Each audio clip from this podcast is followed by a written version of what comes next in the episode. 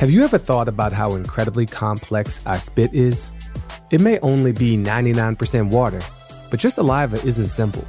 That remaining 1% holds incredibly meaningful information that could change everything. And I'm not just talking about your family tree. Hi, I'm Baratunde Thurston, and on this season of Spit, an iHeartRadio podcast with 23andMe, we explore how DNA isn't just about ancestry. It can also be key to understanding your health. Hello, and welcome back. On today's show, we have Bridget Todd, host of the podcast There Are No Girls on the Internet. Each week, Bridget chronicles marginalized voices in technology, the voices that have always been at the forefront of tech, but far too often go overlooked. Bridget has investigated how marginalized communities are more likely to be impacted by technology and historically have been skeptical of data collection and privacy. So when Bridget decided to take a 23andMe test, she saw an opportunity to not only gain insightful information on her ancestry and health, but also to alleviate concerns and shed light on exactly how 23andMe protects your information.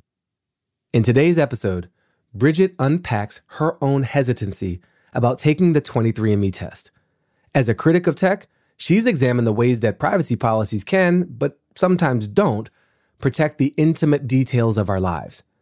But when she reviewed 23andMe's privacy policy, Bridget was very happy to see a clear set of guidelines in plain English.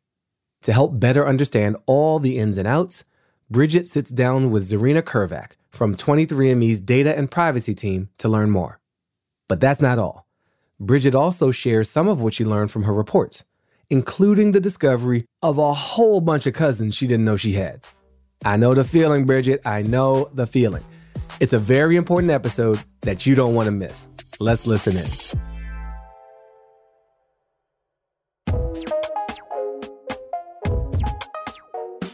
There Are No Girls on the Internet is a production of iHeartRadio and Unbossed Creative.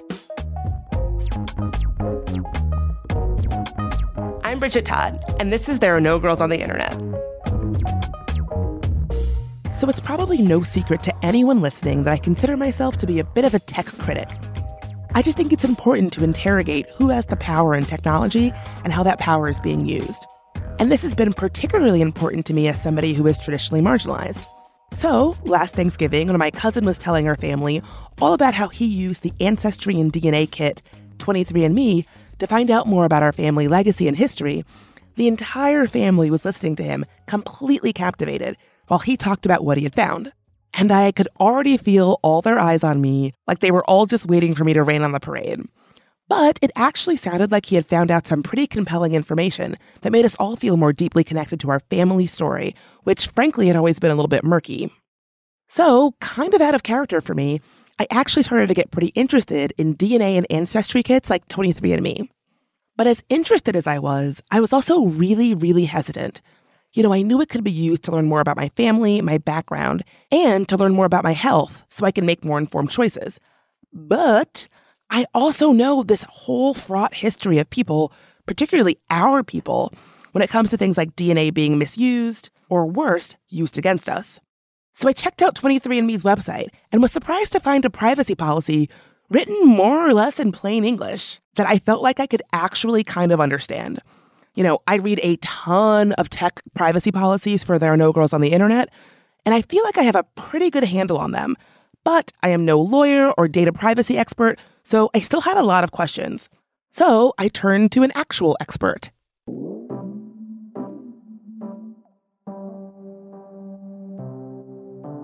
Hi, I'm Zarina Kervac um, at 23andMe, and my title is um, Director, Senior Privacy Counsel. So, Zarina, I know that you've kind of been in this privacy space for a while. How did you get into this work? How did this come to be something that you do for a living? You know, it was so random. One day I learned about the EFF, the Electronic Frontier Foundation, and I was like, this sounds so interesting. You know, thinking about digital identities and footprints that people leave on the internet. And um, I was in the midst of law school and I was like, uh, you know, I thought I was going to do intellectual property and I was not liking it. And this whole like world of privacy just seemed so fascinating. So um, I put all my eggs in one basket and just went for it. Yeah, EFF was one of my first forays into thinking seriously about technology and sort of the implications of the trails that we leave online. And I had never really thought about it before, even as somebody who is like a super user of the internet until I really encountered their work. Yeah, yeah. And it's really good stuff. I think that they do a good job of make, making it very accessible and easy to understand and meeting people like who are regular consumers um, and understanding like privacy and like what the internet's like and what your data is. Okay, I'm so glad I'm talking to you about this because you're the expert. And when I went to do my 23andMe, I of course had questions. And one of the things I appreciated was that the questions, like the answers about privacy on the 23andMe site, are actually like pretty plain English. Like I read a lot of privacy policies, and I'm like, I'm no lawyer. I do not understand this. um, so I really appreciated that they're pretty straightforward and like I felt like I could have a handle on them. But I'm really glad I'm talking to you because you're the expert. And so you know, as we know, we're in this climate where folks, particularly people who are marginalized, are understandably pretty concerned about privacy when it comes to their data. Is that something that 23andMe takes really seriously? Yeah, absolutely. You know, I think some of the things that you'll see all over our website is, you know, choice and transparency being our key values in our privacy approach. Our customers, it's really important to us that our customers are in control of their data and we don't make any assumptions about the way that they want to share their information when we build out our features. Um, customers make choices about whether they want to view certain sensitive health information or you know with whom they want to share their information whether they want to participate in certain features or programs such as dna relatives or 23andme research um, and customer choice also means allowing individuals to change their mind at any time. Um, you know, if you want to revoke your consent to participate in research or um, DNA relatives, it's easy to do that at any time. Just go to your account settings and boop, you're out. Um, and these meaningful choices are also like they require transparency, and we work hard to make that information accessible, including presenting that information in a way that's easy to understand. And sometimes that can be hard, and it's an iterative approach, um, especially as you're dealing with like not only like the internet, but genetic information, and like there's a lot of you know fun, interesting things that can come out of that. Um, and recently we've updated our privacy statement to add like more graphics and visuals to improve re- readability. Um, and we work very closely with our customer care team because they're the ones who really like talk to our customers, have that first touch to be able to address those privacy topics and concerns um, that are important to people. Yeah, that's really helpful. I, I, know there are so many reasons that a person might decide to undergo the kind of genetic testing that 23andMe does. And you being part of the privacy you being part of the privacy team, I know that part of your job is to think about the risks involved in that. Like, do I have that right? Is that a big part of your job? Oh yeah, for sure. So at 23andMe, I'm, you know, there's me and there's a whole privacy team that works cross functionally with like nearly every team in the company. Uh, to think through how we use data and the risks involved so that we maintain not only our strict privacy commitments to our customers, but to also provide them with a secure and private place to learn about themselves and make sure we comply with like a tapestry of evolving privacy laws. Um, and we work closely with teams like product, engineering, security, marketing, HR, customer care, research, and everyone in between to do that. Um, and so when you think about it, privacy not only should be at the heart of every single organization, but especially a place like 23andMe, where we are dealing with such sensitive data, you know, whenever a new product or idea comes up, we work with our product and engineering teams very closely at the early stages to address those privacy risks early on rather than later. So it's not like an ad hoc like solution at the end. Um, and we also continue to work with, you know, other um, stakeholders outside of our company, like the Future of Privacy Forum, the FPF. Um, it's a think tank and advocacy group uh, that's focused on data privacy. We've collaborated with them and other genetic testing companies to develop consumer genetic testing industry best practices. Um, and 23andMe is also part of a um, coalition for genetic data protection uh, the CGDP. Um, and we work to advance legislation and policies that support privacy and security for um, genetic data so that all genetic testing companies will be ha- held to that same high standard that we have. And so those are all of the great things that we get to work on as the privacy team. Can you tell me, like, walk me through some of the steps that 23andMe does take to keep people's uh, data secure? Yeah, there's a lot that goes into that. So, um, 23andMe is ISO 2700 certified. We also hold other certifications to confirm our commitment to customer security and privacy. Um, ISO certifications are awarded after extensive audits by an independent third party, so not within 23andMe. Um, and we've been identified, we've been certified under ISO 27000 Rule 1, 27701 and 27018. Um, and we're the first direct to consumer genetic testing company to be assessed against all those three standards. So that's what we do on like the security front. And there's a lot more, you know, we encrypt our customer data so that like it's obviously more secure. So we encrypt customer data, we limit access to customer data internally, and we store data like in segregated databases. So it's not like we just lump everything together. Um, for example, a customer's registration information, like their name and email, is separately stored from their genetic information. Um, and so this reduces the risk of and incentive to commit a breach. Um, and we also empower customers to take um, take their like security in their own hands and we give them tools like two-step verification um, and other other like guidance materials and things like that to keep themselves safe and play that important role in uh, maintaining their account security. What about for folks who might be genetically rare, who might be thinking like, I have something particular about my genetics that I feel might identify me? Are there sp- particular ways that you all um, approach that kind of privacy? Yeah, definitely.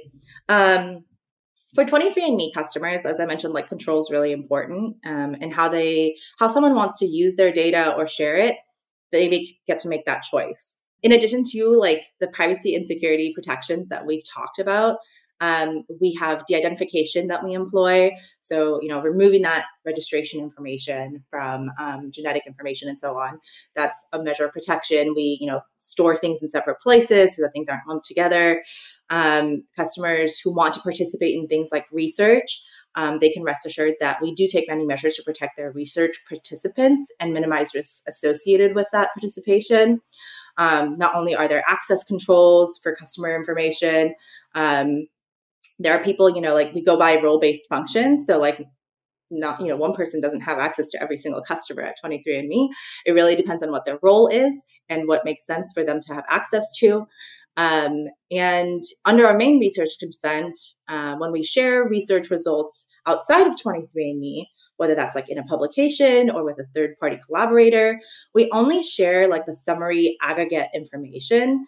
Um, and those summary results in 23andMe publications are like statistics or calculations um, that describe like the research findings um, about some genetic associations that were discovered. Um, so, for example, it's like you know in our study, variant X was present in five percent of participants and was associated with a higher risk of this disease. Um, and so, if a customer chooses to um, not opt in to participate in research, or they were in research and then they change their mind, um, they are still able to access all of the same reports and product features as a customer who is participating in the research program. So, um, you know, not only are there all these like different privacy and security safeguards um, that customers can take themselves, but we also make sure that we're really like keeping data segregated, keeping access really locked down and limited. But we're also, you know, in those instances like research where there is that collaboration with outside collaborators, you know, making sure that like that data is de-identified, aggregated, and really minimized, um, really, mi- really minimize that risk to our participants.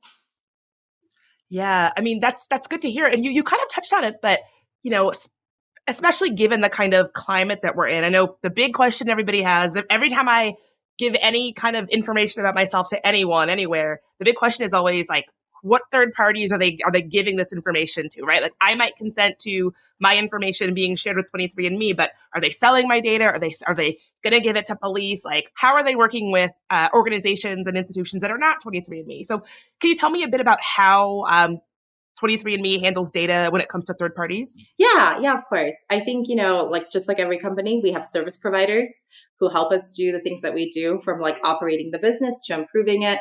Um, and there's also you know choices that a customer can make about how their um, data is being handled throughout the platform like whether they want to participate in research um, and so in that case if someone does participate in research we only share their data based on their explicit consent And, you know, again, that whole participation is opt-in and entirely voluntary. So it's really about making sure the, the customer is pretty aware of who they're sharing, yeah. who, who their information would be shared with. Absolutely. Yes. That makes a lot of sense. And, but there's so many other like genetic testing, you know, kits out there. Um, are there just sort of like talking to you has really put me at ease in terms of like the the privacy risks, but I wonder, like, are there privacy risks associated with, with genetic testing in general that folks should just be aware of if this is something they're going to decide to do for themselves? Yeah, you know, I think some of the main privacy risks consumer may have, consumers may have, um, concern things like finding out, out stuff about themselves um, or their family that they may not be prepared to learn about, um, and also law enforcement access into genetic data. Um, so at 23andMe, um, customers are not automatically visible to others on the platform. You know, they have to um, opt into DNA relatives. And if they do, then they become visible to others and they can um, also see who their genetic relatives are and see those results. Um, additionally, customers can also choose on an opt in basis whether they want to see health reports, particularly any sensitive health reports like our um, BRCA reports for breast cancer risks. And um, we have educational materials and training modules and things like that to also support and prepare uh, customers for that kind of information that they might receive. And on the law enforcement access front, we are the first direct to consumer genetic testing company to publish a transparency report. Um, and that happened back in 2015. Um, it details, you know, the types of law enforcement requests that we received and how we've responded. Um, and this is updated on a quarterly basis. And so far, we haven't released any individual user data um, to any law enforcement. Um, and you know something to be aware of is also like that not all genetic testing companies share these same values um, that we might have at 23andme so it's really important that customers who are concerned with things like law enforcement requests or how are they going to become visible to other potential genetic relatives or you know the health reports that they're about to get um, those are things that like are really important to look into um, before choosing a genetic testing provider.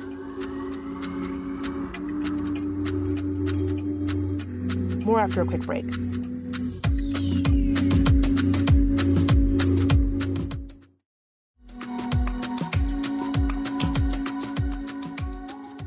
Let's get right back into it.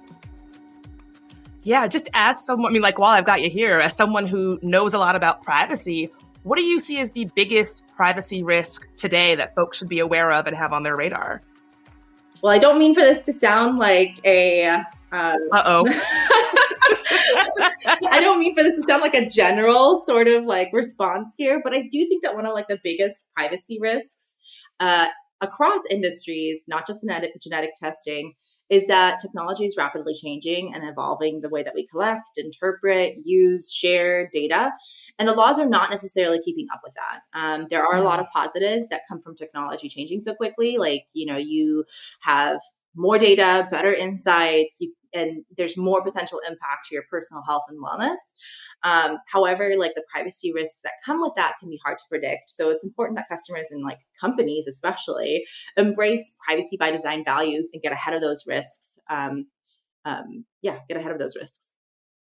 Yeah, are there are there any tips or ways that you would give folks to like try to stay ahead of that? Like I am someone who is I make a tech podcast. I try to stay plugged in, but even things change and I don't realize it. Like are there are there ways that folks can kind of get ahead of that? That's a good question. I think, um, you know, it, it's just really, it's kind of hard. There's so much going on at any given time. Um, and you have certain industries that are like going to change the way that we see the world in 10 years, like, you know, machine learning and AI and so on. Um, but I think like, you know, as a consumer, it's just really important to understand how your data is being used and whether like the values of a company are aligned with what you care the most about, you know, any given sort of interaction. Um, you know, as I mentioned for like genetic testing, what a lot of consumers tend to be concerned about is, you know, law enforcement access or, you know, what they're going to learn and how they're going to be coached through that experience. Um, and so you want to make sure if those are things that are important to you that you like find the right provider for that. Um, so short of telling you read the privacy statements and like I know, I know. Um, sure, you know, you like just being smart about like how you're engaging with companies and the data that you provide uh, to them, I think is key. And, you know, also understanding that these companies are um, like wanting to make sure that you're picking companies that are thinking about privacy by design, um, where it's not like something that you wire on or you put into the back end and like or at the end of a project and rather you think about it from the beginning. Like the way that we thought about segregating our databases to make sure that there isn't like one pool of data uh, that was something that was thought about. The first days that 23andme was created. Um, so and for you know the time that that was the 2000s that was pretty innovative compared to like some of the other companies out there. Um, and so i think like it's really about picking companies that think about privacy at the ideation stages and implementing those privacy by design values and thinking into their business processes um, that are going to be the clear winners for consumers who care about privacy. Um, the other piece of it too is I think, you know, legislation is starting to catch up on these privacy issues. Um, and we've welcomed, you know, as 23andMe, we've welcomed a lot of legislation on the genetic privacy front. There's half a dozen states, such as California, Arizona, Utah, um, and more, and that have legislated on genetic privacy specifically. Um, and we hope to see federal legislation on this front as well um, that goes beyond GINA, the Genetic Information Non Discrimination Act. Um, yeah. Awesome. That's really helpful. I have one last rapid fire question for you. What is it like to be in what I can only assume is a super male dominated space? You know, privacy law. I it, it, I don't know for sure. I don't have the data in front of me, but I feel like it's probably very male dominated. Do I, is that is that accurate to say? Actually it's kind of surprising. One thing that drew me into privacy was that there was a lot of, there is still a lot of women in privacy. Um, and, you know, I think what the draw is, is that it, it is very like, it's very, privacy is not something that like you, it's very, um, contextual. Like there, you know, it takes a lot of understanding different cultures and, um, understanding different perspectives. And so I do think it actually has a lot more of a diverse group of people than you usually might find in other corporate functions. Um, and I also feel like at 23andMe, particularly, um, you know, having a female CEO, we actually do have a lot of female representation in the company. So it's it's been a really wonderful environment from that end as well. Um, not only being in privacy, but in a company where there is a lot of women uh, being represented. I love that. I feel like I asked that question to a lot of women and so often they're like, girl, let me tell you, it sucks. but it's nice to have a refreshing answer that's like, actually, there are a lot of women represented here, even at the top, and it's great. yeah, yeah. It's funny, you know, over the years, I've actually just seen a lot more men showing up to the party a little late later, you know. um, so it's it's been it's been great. I think like um this is going to continue to be a place where there's going to be a lot of diversity because it's kind of a requirement of the job to do it well and to think about privacy um, in a thoughtful way. You have to have diverse perspectives at the table.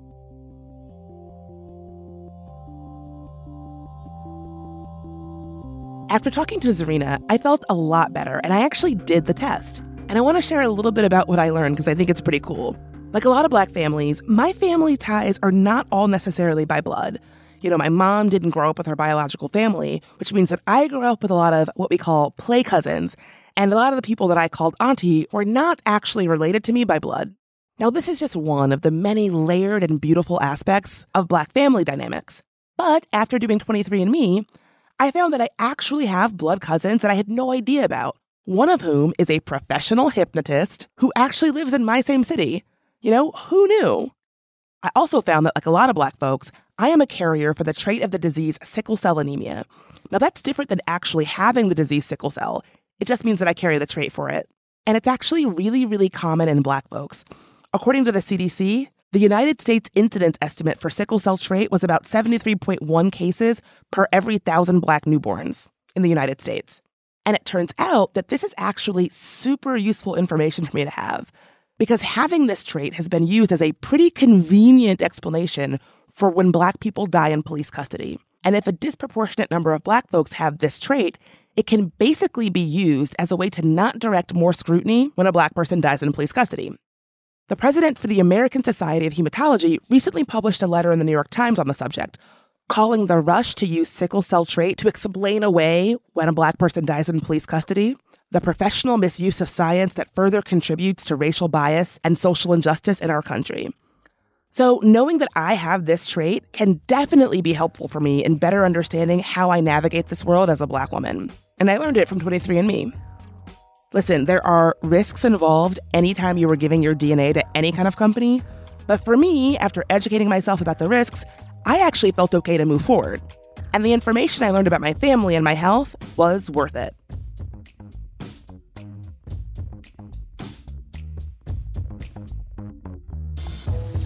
If you're looking for ways to support the show, check out our merch store at tangoti.com slash store. Got a story about an interesting thing in tech or just want to say hi? You can reach us at hello at tangoti.com. You can also find transcripts for today's episode at tangoti.com. There Are No Girls on the Internet was created by me, Bridget Todd. It's a production of iHeartRadio and Unbossed Creative. Edited by Joey Pat. Jonathan Strickland is our executive producer. Tari Harrison is our producer and sound engineer. Michael Amato is our contributing producer. I'm your host, Bridget Todd. If you want to help us grow, rate and review us on Apple Podcasts. For more podcasts from iHeartRadio, check out the iHeartRadio app, Apple Podcasts, or wherever you get your podcasts.